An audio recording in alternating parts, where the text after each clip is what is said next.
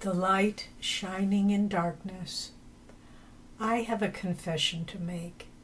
There are times when I can become stubborn. I expect this can be a little challenging for my friends, but at times it has produced some interesting results. Here's an example. While in college, my friends and I would occasionally sign up as subjects for psychology experiments. These were harmless enough and we got paid for our time.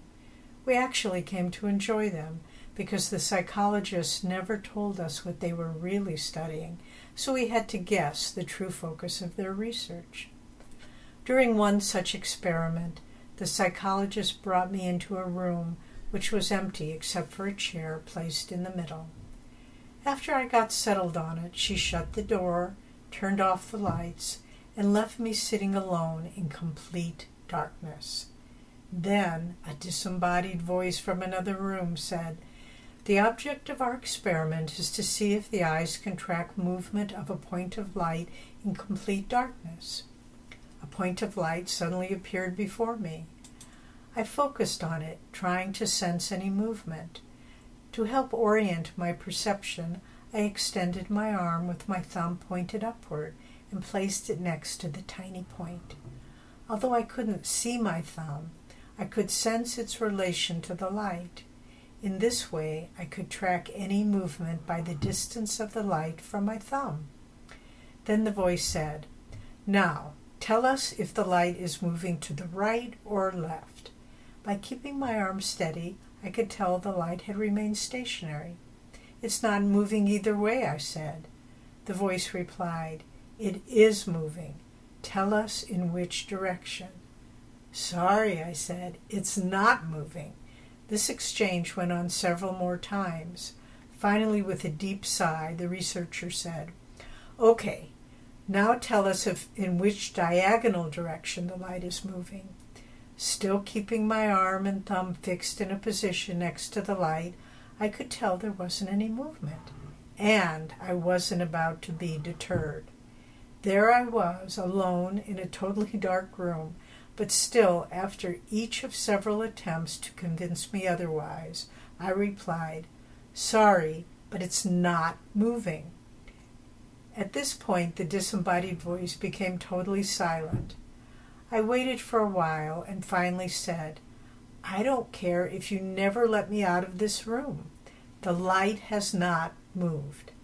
After another period of silence, the lights in the room came on, a door opened, and a very frustrated looking psychologist entered. Somewhat embarrassed, she confessed, You were right. The light wasn't moving.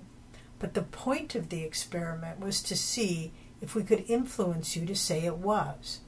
Every other person said that they saw movement, so we're throwing out your data. So much for objective science. This experience struck, stuck with me for a long time, and I drew an important lesson from it. I had no outer point of reference with which to judge, but I could sense my own relationship to the light, which told me it was steady. There are times in the spiritual journey when we grow discouraged or when doubts assail us. The path before us can become obscure we may feel lost with no light to guide us. Then the questions come Am I good enough to follow a path to God? Will these teachings really work for me? At such times, try to feel your inner relation with divine light. Though you may not be able to see it, try to sense its steady, unmoving presence within you. Those of materialistic consciousness may try to convince you that the light is no longer there where you know you saw it, or simply not there at all, but determinedly cling to its ever present reality. There's a beautiful story that Swami Kriyananda told us about Rajarsi Janakananda, Paramahansa Yogananda's most advanced disciple.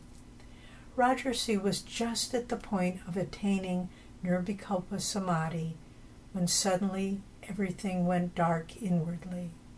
For years during meditation, he'd been seeing great light, but in an instant it all vanished. There was a strong temptation to doubt everything he'd experienced, but he kept trying. After days of darkness, suddenly Rajarsi saw a little point of light, and gradually it came closer and closer. The light expanded until it became master. Then, in turn, Sri Yukteswar, Lahiri Mahashaya, and Babaji. Then finally, Rajarsi merged into the infinite. Swami concluded this story by saying that before we can merge into God, each one of us will have to face a similar final test of piercing through the darkness.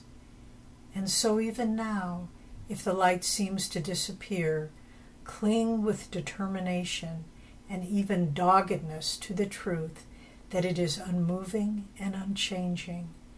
That light is the source of all that is. It is our truest reality, and we must eventually claim it as our own. With joy, Nayaswami Devi.